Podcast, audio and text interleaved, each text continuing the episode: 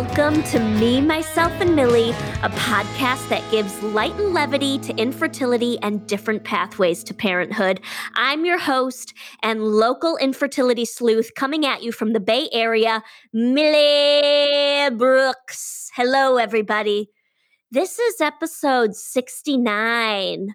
Wow, chicka wow wow. And today we are going to talk with the amazing Kelsey Wallace about her embryo adoption story. Welcome to the show, Kelsey. Well, thank you for having me, Millie. You are popping my podcast cherry. Oh, I have this is the first time ever doing it, so I'm I'm excited and nervous.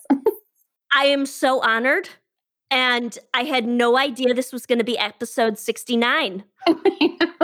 It's just all coming it's all coming together. Meant to be.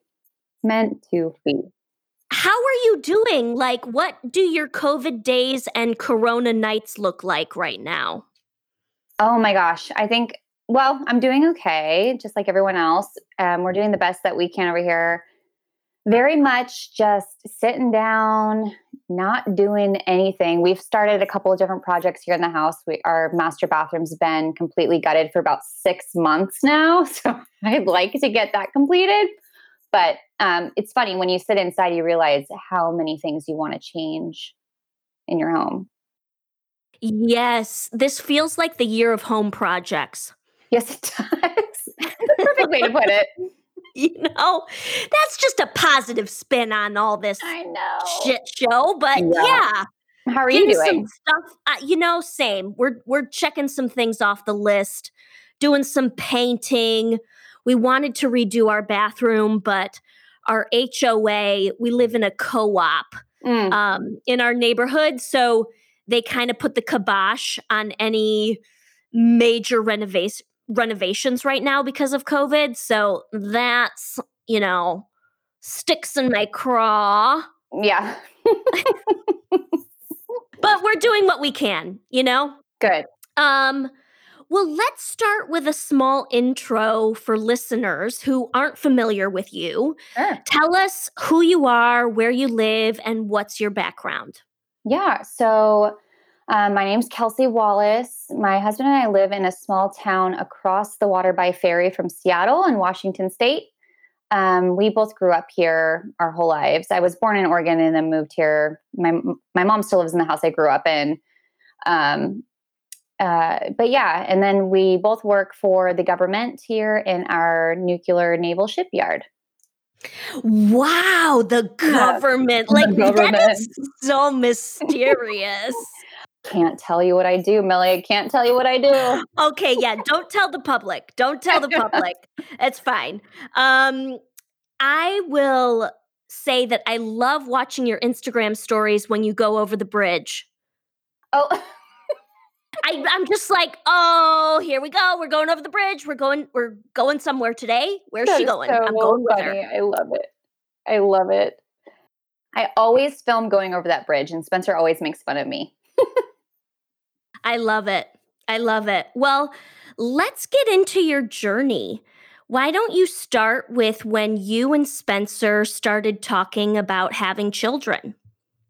Yeah. So Spencer and I met, and one of the first things I actually told him when we met was I think it's going to be hard for me to get pregnant one day. And it's just something that I've always felt in my gut. And this is without even having a diagnosis of anything. It's just something I always thought because I never, uh, well, I'll back up even further. I got on birth control to start a period when I was younger because I never had a cycle.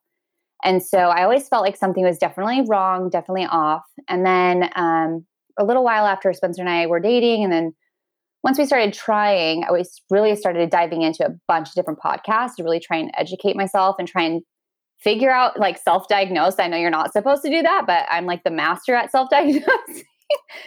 and um, yeah, so we just started from there. Um, I don't know. Do you want me to go into a little bit of? Uh, Yeah, like, so I have a question. You Mhm. never got a period. no, So, how old were you when you realized you needed to go see somebody and go on birth control? So I was about 17 And I think before that, I maybe, gosh, had a handful of cycles. It was very, very, very rare. Um, and I went and saw a doctor, and they're like, well, we kind of recommend that you get on birth control and try to regulate. And, you know, if you're in this community and you've been trying, you kind of understand that birth control works as a band aid for a lot of things, aka PCOS, which I was later diagnosed with. So, got it. Got it. And so, did the um, did going on birth control help? It did. It definitely regulated me. Okay. Mm-hmm. Got it. And so, when you guys started trying, I assume how long did you try naturally? Yeah. So we saw my OB, and um, she's like, you know, just relax, have fun, don't stress, don't think about it. She all the things that you don't. Well, at first, you don't really know that you don't want to hear these things. You're like, oh, okay, sounds great. Um, and she said, come back in a year if you're if you don't get pregnant. And it was about six months. And I went back and I said, can we just try this thing called Clomid or Letrozole or something? Like I, because I kept hearing it on podcasts that I was listening to. I'm like, I'm going to try that. I think I should try that. And she's like, no, you need to just keep trying for another six months. And so I um, self, I just advocated for myself and I went to an RE on my own. Good for you. Thanks. Good for you.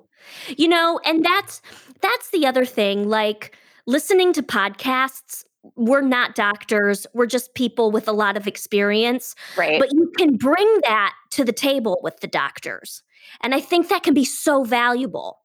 Oh, totally. A hundred percent. So you went to the RE at about six months. Mm-hmm. And what happened after that? Yeah, so um, he it was my first RE, and it was I went in. Um, we did the normal blood work testing, and he, you know, of course, they give you. It was so much hope my first appointment because he's like, "I'm going to have you pregnant in six months at the most. You're young. Wow. Yeah. He, he was very confident. He was a younger RE. He just, he felt like um, all I needed was a little letrozole boost and we would be good to go. Um, That's bold. Very bold. very bold. And I didn't realize it at the time. I left there like, oh my gosh, this is it. This is all I needed to do. This is going to be so great. So frustrating looking back at that now. So you you did a month of letrozole. Yeah. So um, we ended up doing six rounds of letrozole, and I think on the fourth or fifth round, we ended up doing an ultrasound, and then he diagnosed me with PCOS because I had the quote unquote string of pearls on my ovaries. Um, I don't have any of the other PCOS symptoms. String of pearls. Yeah, I know. What? I know. Usually that's like a sexual term, you know, like, oh, you know, nice pearl necklace you got there. It's definitely not the one you want in your ovary. It's not sexy at all. You do not want your ovaries wearing pearls. um, okay. I've never heard PCOS described that way. Oh, really? Yeah. Yes. Mm-hmm. Okay. You're you're opening my mind. This is great. Um, okay, so six rounds of letrozole. Any IUIs? Yeah. So after six rounds of letrozole, which um, never, I never really had any follicle growth from any of the rounds, and um, I ended up sitting down with the RE and saying, "Hey, let's try something else. This is obviously not working." And he wouldn't do something else, so I left. I found a, a new RE in Seattle um, and where we ended up doing three different IUIs there. Got it. And um, so right now you're still the diagnosis that has been thrown around is PCOS. Anything else? That's it. Wow. Yeah. Yeah. We I thought it was weird. I knew it had to have been PCOS was doing something to my egg quality, is all that I kept thinking about. Because even in all my IUIs, it was my last IUI. I had one follicle that be that was bigger than a 20. That was the only time that's ever I've ever gotten that kind of result.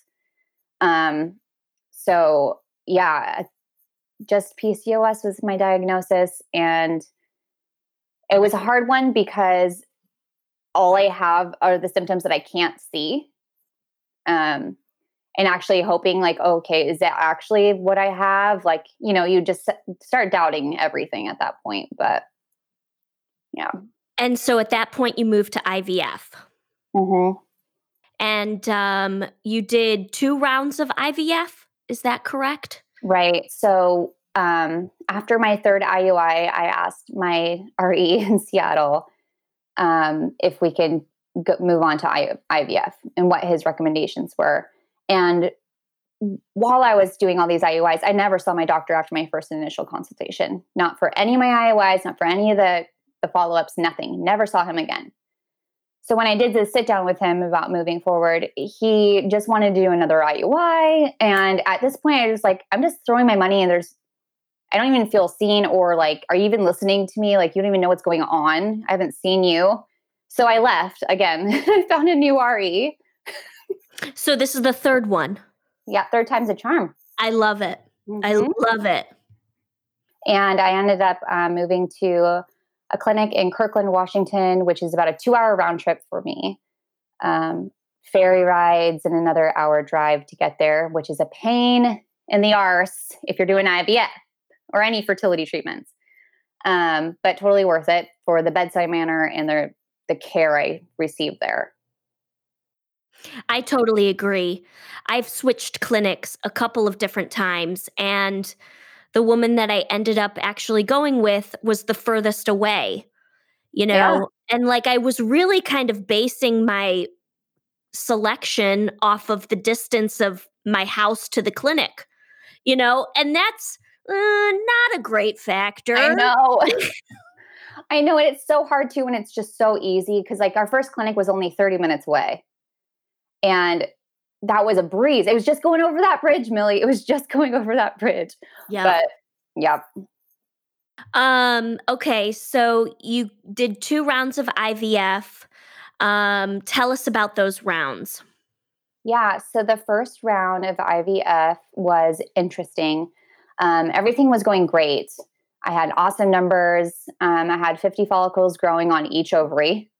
Whoa. Uh huh. A whole heck of a lot of follicles. 50 on each. You had a hundred eggs mm-hmm. or follicles. It was it was insane. And I could see my ovaries touching in the ultrasound. It was it was very uncomfortable, but I was like, this is working.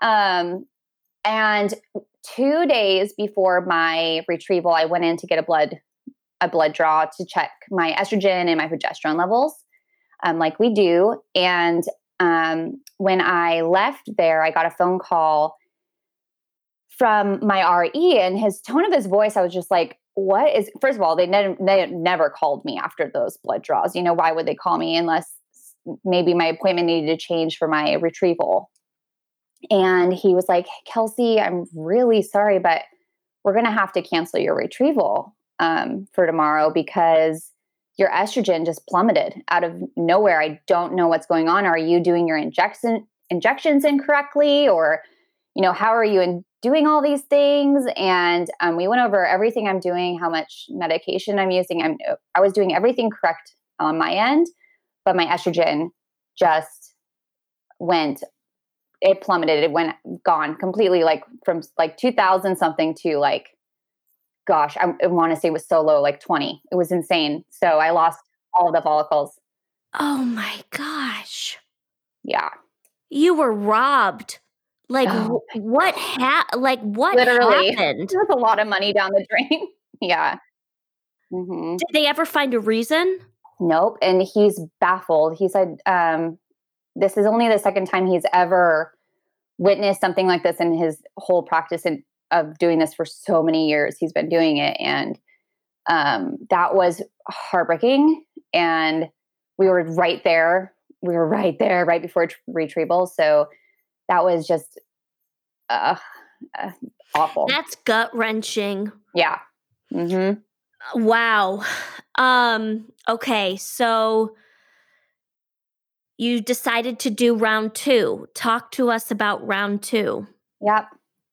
So we sat down with my doctor and he's like, okay, well, we're obviously going to have to be more aggressive with your estrogen. And so I ended up doing um, estrogen patches and for the entire time. So I can't remember exactly how much medication I was using or whatever, but we I was strictly on estrogen patches to ensure that it would not drop at all.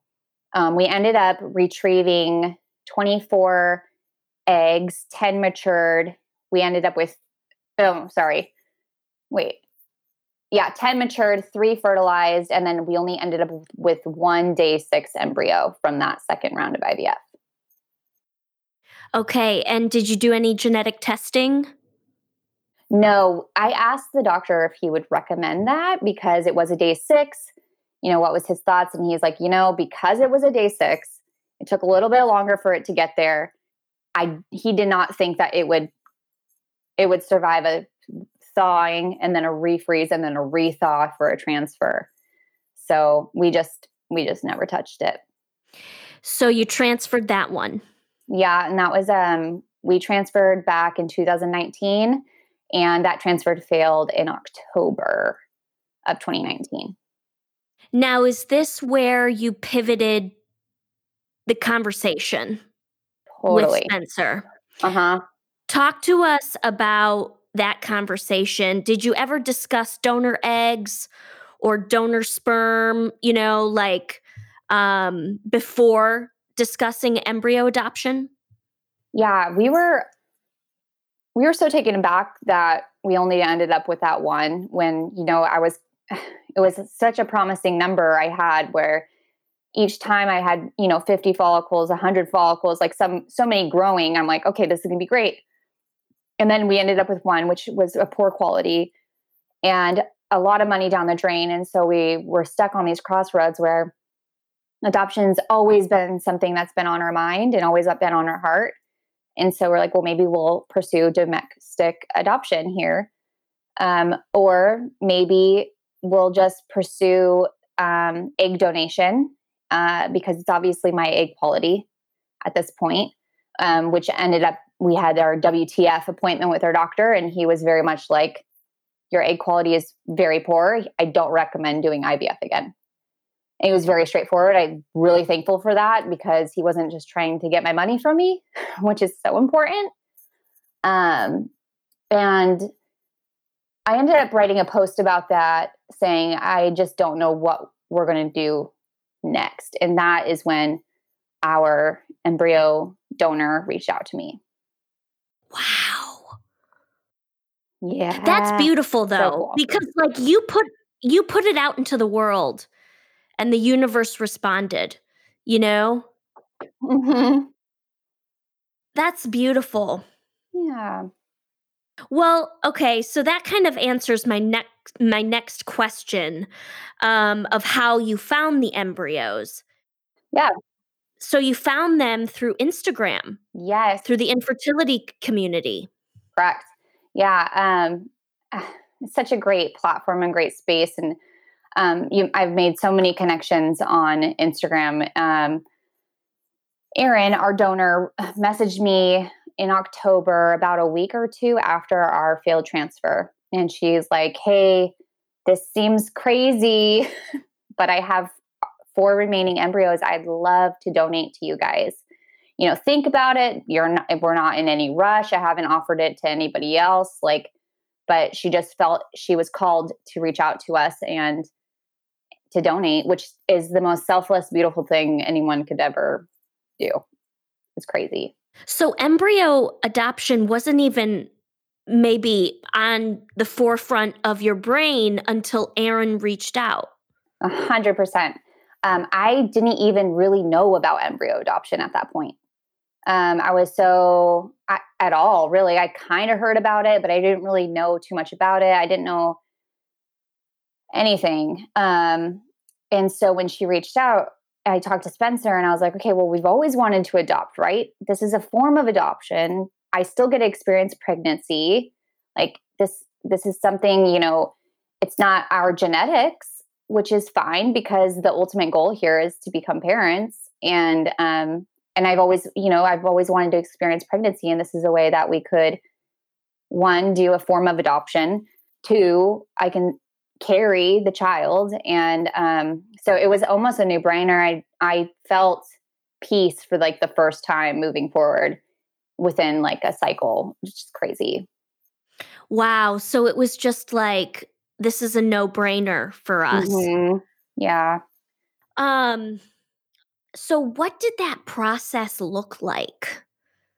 So that was hard to figure out because I was um because we weren't using an agency, we didn't go through anything like that. I had to kind of navigate all of those obstacles on my own and um to kind of summarize it all, I had to find an attorney to do legal documentation, a legal contract of possession ownership of the embryos. It's almost like, hey, you own your car, and I'm going to write a contract now to own and get legal possession of that vehicle. It's literally so straightforward like that. There's no home study, there's no nothing like that, which I was expecting it would be kind of something like that, um, but not at all. So once we got the, um, I went through a, a legal attorney's office out of Seattle. We did everything by email, which was super nice. I didn't have to go over there. Um, and she's actually written a bunch of these contracts before, so she she pretty much knew how to do everything, which I was very thankful for. And I've sent a couple people now on Instagram who have reached out her way because she just kind of helped. Is she like a fertility lawyer? she's a surrogate surrogacy lawyer and wow. an adoption lawyer, but has done embryo adoption. So she knew what the heck she was doing. I was like, thank God, because I I was so blind at that point of moving forward with anything. So um, once we did that, we got the contract signed. You send it off. So Erin and her husband had to sign it, get it notarized. We had to sign it, get it notarized. Once that's done, then they're yours. So at that point, there the embryos were all located in St. Louis and we're here in Seattle. So I had to pay them to get transferred across the US, which I think is going to be a really cool story to tell crew one day. Oh, I love it. His first road trip. I know. A, a, during a global pandemic and it was frozen. Um, so once we transferred them to Seattle, then we just started the FET process like it was our our normal frozen embryo. Like nothing was different. Wow. Mm-hmm. Okay, so that brings me to my next question, which was the transfer protocol. Hmm. Your transfer protocol did not um, differ from the other transfer that you had? Oh, good question. So um, with with these adopted embryos, um, the your clinic has to talk to the clinic they're receiving them from to get the thawing protocol because every clinic does something different depending on the quality of the embryos and how they thought or how they froze them and everything else like that. So once my clinic received the thawing protocol, we were able, able to sit down and move forward. With the FET of um, this last transfer, I was on um, estrogen injections intermuscularly in my arm. And that was one thing we did majorly different. Um, and I was also on Lupron for about a month and a half, which I wasn't on Lupron the one before. So that was a little bit different.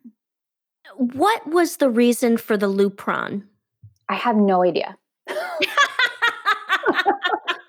totally honest zero idea why I was on Lupron. Um, I, you know, I, there's a lot of um, women who are on Lupron, and I can kind of see different reasons why they're on Lupron or whatever, and hear their stories. But I, uh, I have no idea if my doctor was just kind of like, well, let's try this and see if it works. I mean, my I've never had an issue with my lining or suppressing ovaries um, or my everything. So I don't, I'm not, I have no idea. I wish I had an answer for that.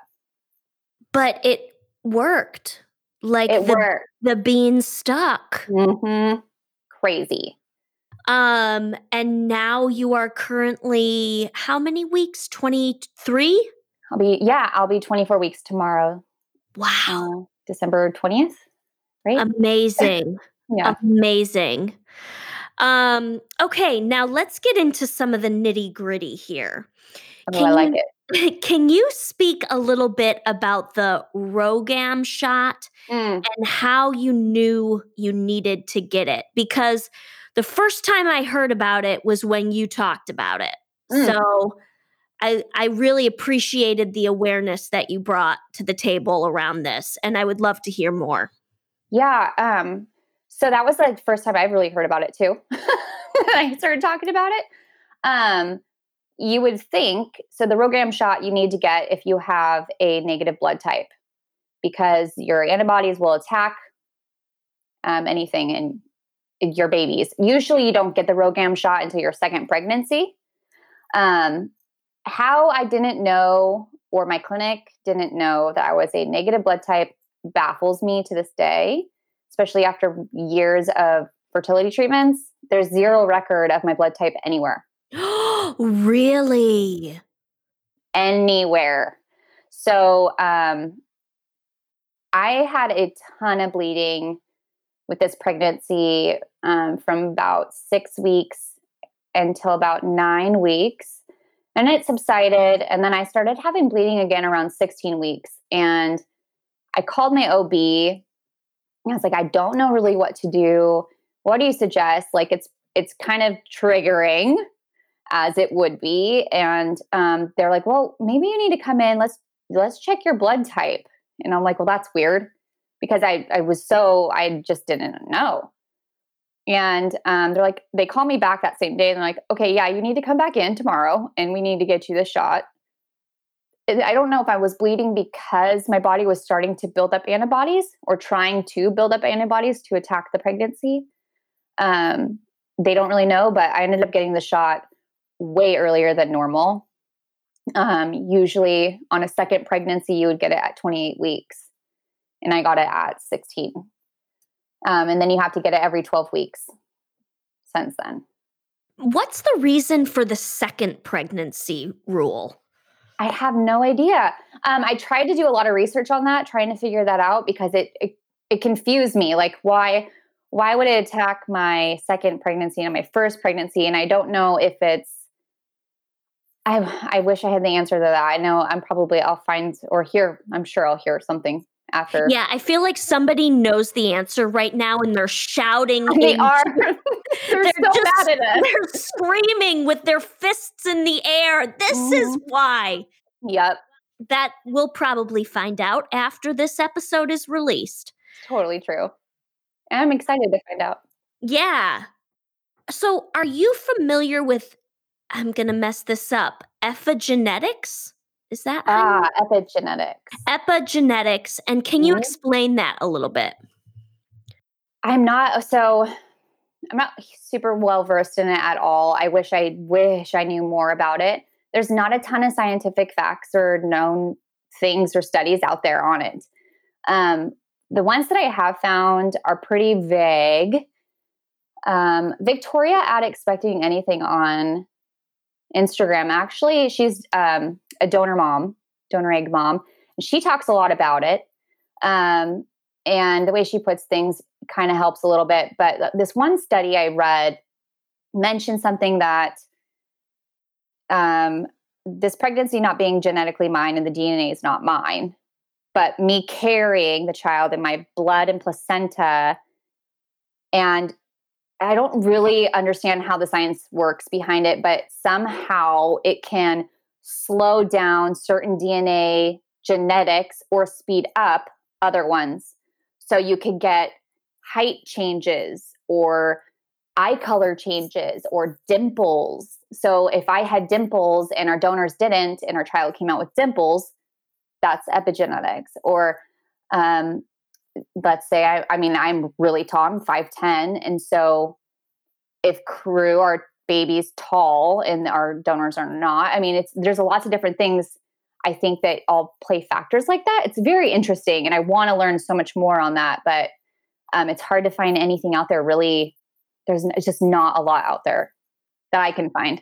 So, in a nutshell, it's basically this theory that if you gestationally carry the embryo or, you know, that might not have your DNA, it might have some form your your genetics might influence it some way. Yeah, that's a perfect that's a great way to say that. Influence. Yep. Um, and I don't know how strong that is if it happens every time if it's an if it's an already like it always happens or if it's a rare thing i don't know but it's very intriguing and interesting to me. What a beautiful state to be in though. You know mm-hmm. to like see how Crew develops you know? know? it's so crazy. That's just going to be so miraculous. It's just going to be another layer, I feel. It is. And we're just like so curious to see what he looks like. Like, like who are you going to look like? Yeah. And I, you know, our um our donors, kids, she always posts pictures and we got a Christmas card from them this year and um I'm always like, I wonder if he's going to look like their little boy or you know, we constantly just in in awe and wonder about it all. But it's just it's so cool. So amazing. Um, so looking down the line, how will you reveal Crew's conception story to him? Mm. So this is something Spencer and I talk about all the time because it's such an important thing. We are leaving this as an open donor thing. So eventually, I mean, I would love once COVID slows down and all this stuff. I, Erin or I will. We plan on meeting in person um, and we will tell Crew and our kids about them. And she plans on telling her kids about Crew one day when they're old enough to kind of grasp the concept of it all. Um, I totally just spaced where we're going. Yeah, we, they will tell, Erin will tell her kids about Crew. Sorry. Yes. Um, so with Crew, I, we plan on, I have a couple books actually um, that have to do with embryo adoption donation. One of them is really cute. So it's like your neighbor, they're all cookies, right? And these neighbor cookies bake cookies all the time. They have all these leftover cookies and they're so delicious. And then you have these one neighbors that are trying to bake some cookies, but their oven like just keeps burning them. They don't have any cookies. So the one neighbor ends up coming over and offering her some of her leftover cookies. And then they it's just a really cute kids story on that is so sweet. It's really cute yeah. Oh i love that. And so mm-hmm. when you went to the lawyer and they created this contract for you and Erin what so you created an open adoption contract almost? Yeah, I guess you can say it was like that. Um, it's very similar. It has, you know, it's basically like when we give a live birth, she can't come and take the baby. so there is a lot of the things that are very similar to it to an adoption. Um, I don't think there's anything else really but I just I love this idea that they're going to be part of your family. You know, yeah. Like mm-hmm. that's something to me that so feels so special. So special, and they're just amazing people. I feel like if Erin lived here, we would be best friends. We're the same person, and so it's just it's so it's crazy to me because it just feels so right. It feels like exactly what we were meant to do this entire time, and nothing ever worked out because this is where we needed to end up. Um, and it's just, it's really, it's just a very cool story, and I am really excited to the fact that they're open to you know wanting to see Crew grow and i sent her my ultrasound pictures when i'm done at an appointment so she's very much in the know of it all, which is fun. I really enjoy it. I love it.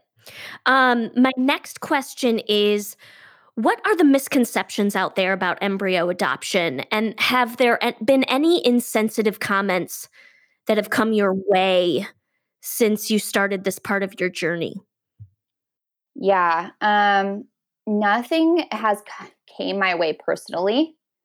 Um, there are a lot of misconceptions about embryo adoption and donation. Unfortunately, there's obviously, I mean, I didn't really know about it when we first started, and which means that, it, and then I'm pretty well versed in a lot of fertility um, related things, and so I, I can imagine there's a crap ton of people in this world that have no idea what what they, an embryo even is.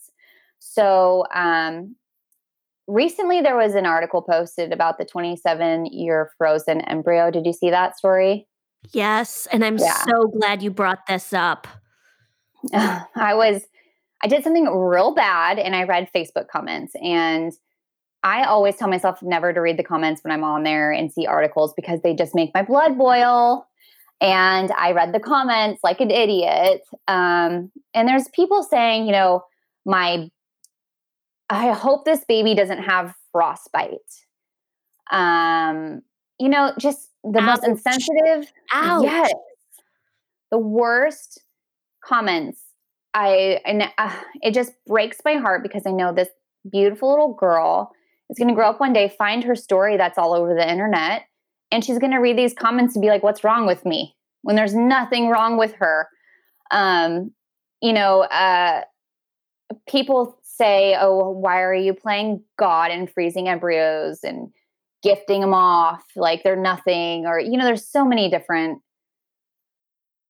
ignorance, lots of ignorance, a lot of, um, it's just, it's, it's sad actually. And I just, I think that's my main goal of really wanting to spread awareness and on embryo donation and adoption now because it's just not really talked about or heard of I, I mean, I'm so grateful that you are talking about it. You know, I think people, um,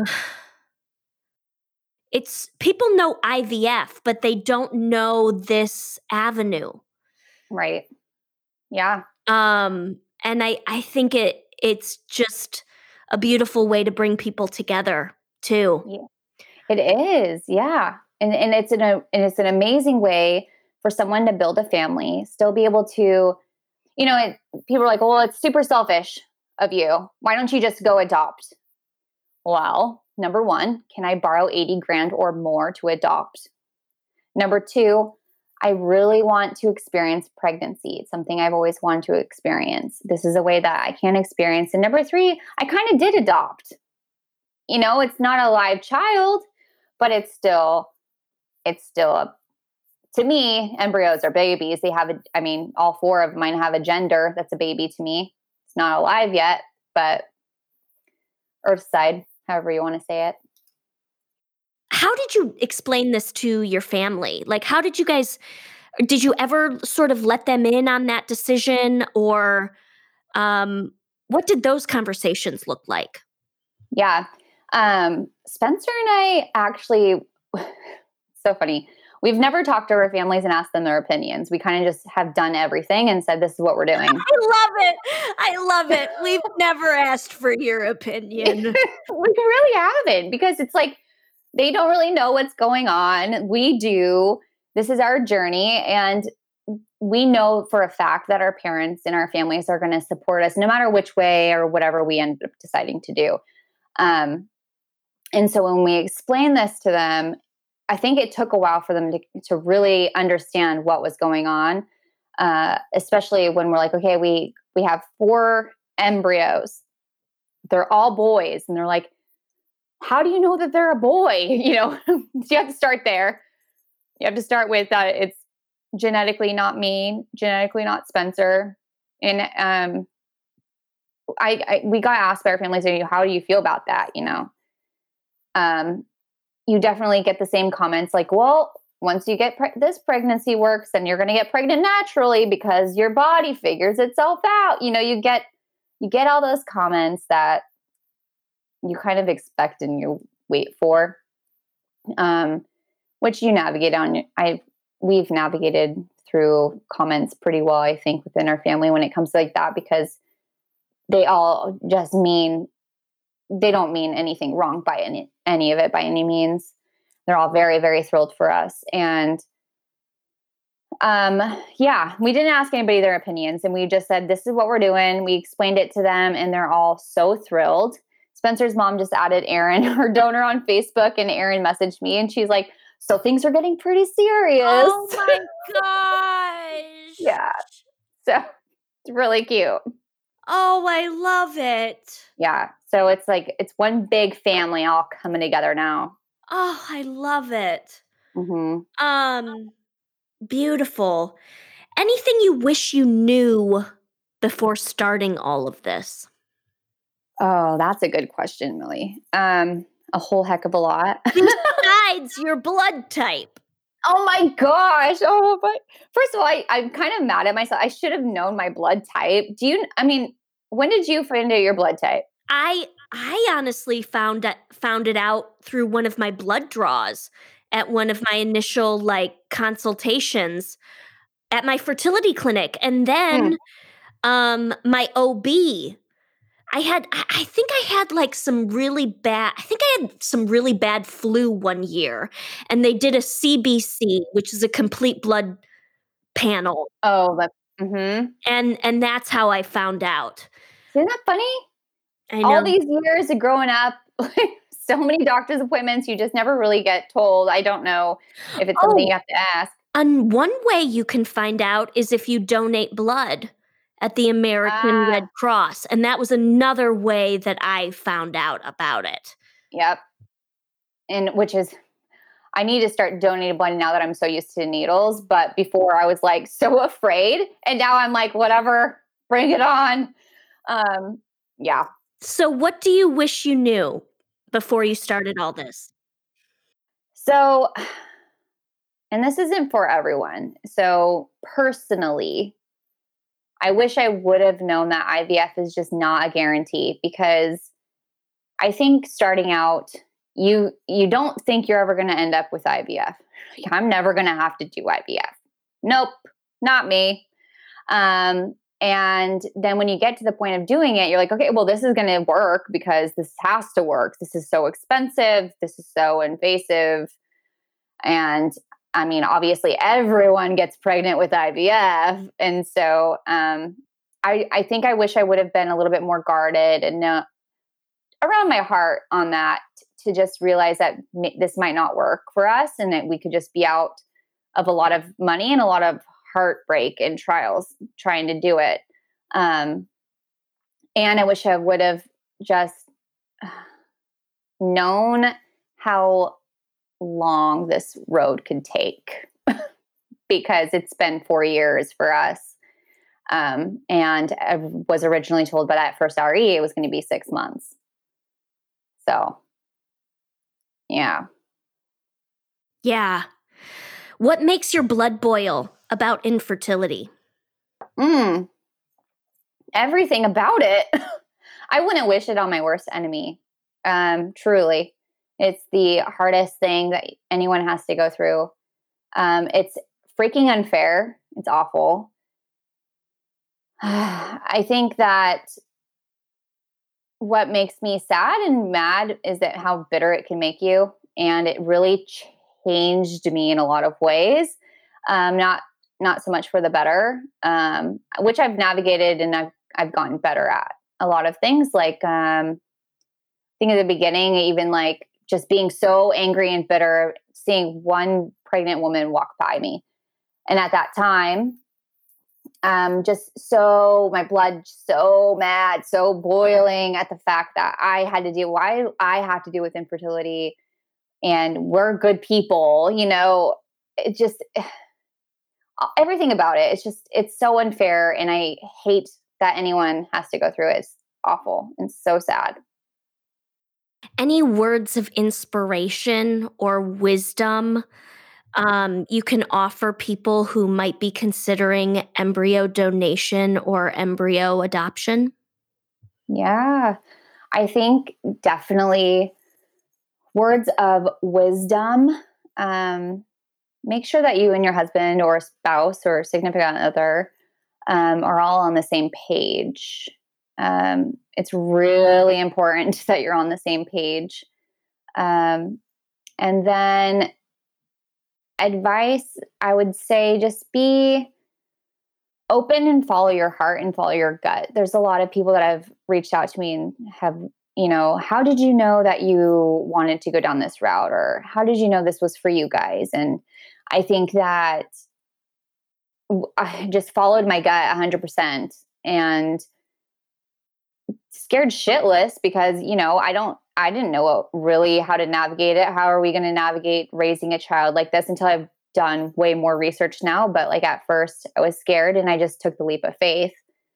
And um, I think just follow your gut and self advocate. I think self advocating is so incredibly important, um, especially if your doctor's like wanting you to do the same thing over and over and over again, and you just know it's something is wrong. Do you um so you went through the process like privately. Do you know anything about going through it with an agency or with your fertility clinic? Like it must be very very different if you go through an agency. Yeah. Yeah, I think it's very different. Um, from what I've heard from the couple of people that I do know that went through an agency or their clinic, um, you have to get matched. So by that, I'm not 100% sure all that goes into it. I know that some clinics require a home study. I know that some clinics require you to go through therapy before you do it. Um, I know that some you can look through um, different profiles of families and read about them and they can read about you guys kind of thing. And then they can match that way. Um, i i don't have a ton of information on that other than those things because we it, ours is such a unique situation but um, i do know it's it's very much like a, you have to be matched and there's a lot of preparation that comes into it as far as like therapy and things like that that makes sense that makes mm-hmm. that that gives us a little bit of a idea of the differences. Mm-hmm. Um, well, how can people follow you and your story and, you know, watch Baby Crew? Yay. Yeah. Um, I'm on Instagram at the Wallace Chronicles underscore IVF. And I post on there all the time. so like it's like a bad addiction. I'm on there way too often and post way too many stories. And you were just mentioned on the Swipe Up podcast. I was so so I was sitting at work or sitting home working. Um, I work from home part of the week and I always listen to their podcast every Tuesday. And all of a sudden they were like, oh, and so they've started talking about this Would You Rather Sunday, which is something that I do every Sunday. And they're like, yeah, her name is Kelsey. She's at the Wallace Chronicles on Instagram. And I was just like, are they talking about me? And then I start pitting out. I'm like, oh no, what are they going to say? But it was so funny. Pitting out. Oh my gosh, I have never heard that term before. And I'm going to use it forever. I started pitting out. I love it. When you hear anyone talk about you on anything like that, it's just like instant sweat, you know, bad. I love it. I love it. Well, thank you so much, Kelsey, for taking the time out and sharing your story. And best, best, best of luck and good wishes with the rest of your pregnancy. I appreciate that so much. Thank you for having me. It's been an honor to be on here. Um, everyone that I know absolutely adores and loves this podcast so much. And I love what you're doing for the community because it's truly amazing. And um, I just feel so honored to be here. So thank you. Oh, thank you. All right. We'll be in touch. Yes. Thanks for listening to this week's episode of Me, Myself, and Millie. Follow us on Instagram at Me, Myself, Millie for more podcast updates. If you enjoyed the show, please like and subscribe and share on social media. A special thanks to my husband, Rowan Brooks, for technical support, and Cal Reichenbach, who did all the music you heard in this episode. You can check him out at calzonemusic.com. Thanks, cutie bombs, and see you next week.